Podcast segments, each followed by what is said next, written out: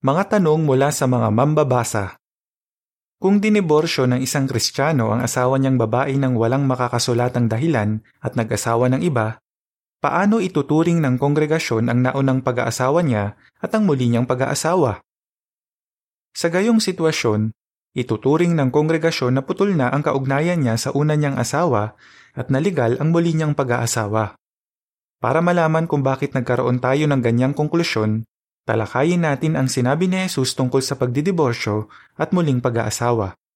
Sa Mateo 19:9, ipinaliwanag ni Jesus ang tanging makakasulatang dahilan para sa diborsyo. Sinabi niya, ang sinumang dumiborsyo sa kanyang asawang babae, malibang dahil sa sexual na immoralidad at mag-asawa ng iba, ay nangangalunya. Sa sinabi ni Jesus, nalaman natin na, una, sexual na immoralidad lang ang makakasulatang dahilan para sa diborsyo at ikalawa, ang isang lalaki na dumidiborsyo sa asawa niya nang walang makakasulatang dahilan at mag-asawa ng iba ay nangangalunya. Ayon sa talababa, para madaling maintindihan, tutukuyin natin dito ang nagkasalang asawa bilang lalaki at ang pinagkasalahang asawa bilang babae. Pero gaya ng nakaulat sa Marcos 10:11 at 12, nilinaw ni Jesus na ang payong ito ay parehong para sa lalaki at babae. Sa pagpapatuloy, ibig bang sabihin ni Jesus, ang isang lalaki na nagkasala ng sexual na immoralidad at diniborsyo ang asawa niya ay malaya ng makakapag-asawa ulit ayon sa kasulatan? Hindi naman. Kapag nangalunya ang isang may asawa, magpapa siya ang pinagkasalahang asawa kung papatawarin niya o itatakwil ang asawa niya. Kung hindi na siya makikipagkasundo sa nagkasala niyang asawa at nag-file sila ng diborsyo, magiging malaya na ang bawat isa sa kanila na muling mag-asawa kapag natapos na ang proseso ng diborsyo. Pero posibleng gusto ng pinagkasalahang asawa na maisalba ang pagsasama nila at na talagang pinapatawad na niya ang asawa niya. Paano kung tanggihan ng nangalunyang asawang lalaki ang pagpapatawad ng asawa niya at nagdesisyong makipagdiborsyo kahit ayaw ng asawa niya? Dahil handa ang asawang babae na patawarin siya at magpatuloy ang pagsasama nila, wala siyang kalayaan na muling mag-asawa ayon sa kasulatan. Kung patuloy niyang lalabagin ang sinasabi ng Biblia at mag-aasawa ng iba kahit wala siyang kalayaan na gawin iyon, magkakasala ulit siya ng pangangalunya. Dahil dyan, bubuo ulit ang mga elder ng hudisyal na komite para asikasuhin ang kasong ito. Kung mag-asawa ulit ang lalaki kahit wala siyang kalayaan na gawin niyon ayon sa kasulatan, paano ituturing ng kongregasyon ang naunang pag-aasawa niya at ang muli niyang pag-aasawa? May bisa pa rin ba ang naunang pag-aasawa ayon sa kasulatan? Pwede pa bang magdesisyon ang pinagkasalahang asawa kung papatawarin niya o itatakwil ang dati niyang asawa? Ituturing ba ng kongregasyon na pangangalunya ang muling pag-aasawa ng lalaki?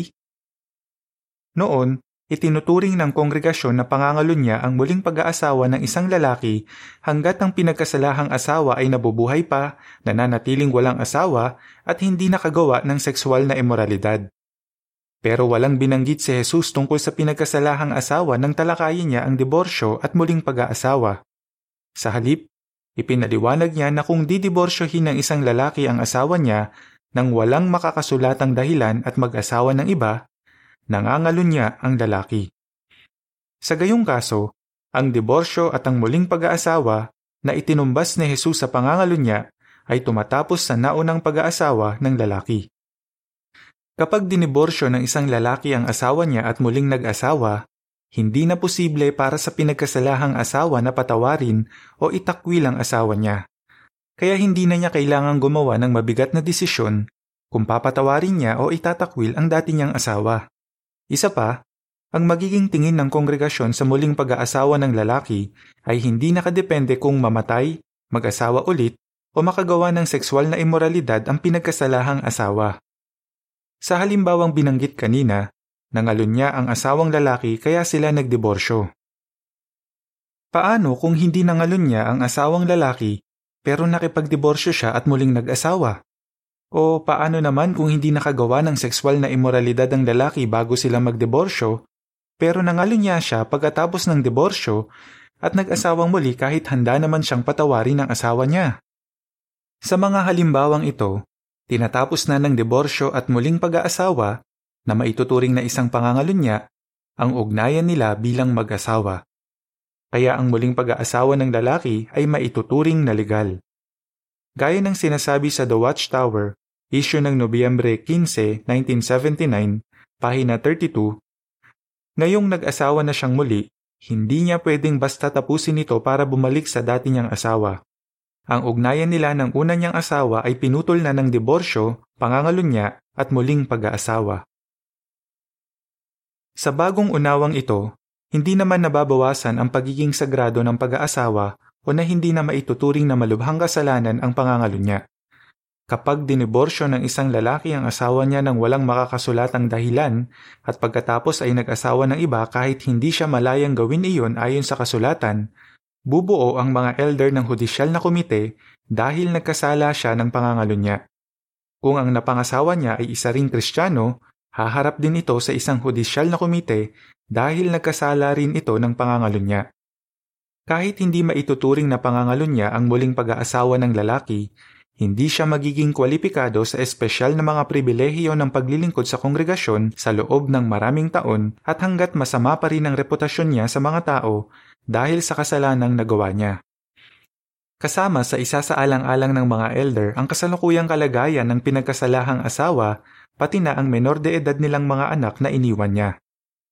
Dahil sa di magagandang resulta ng diborsyo at muling pag-aasawa na hindi sinasang-ayunan ng Biblia, makakabuting tularan ng mga Kristiyano ang pananaw ni Jehovah sa pagiging sagrado ng pag-aasawa.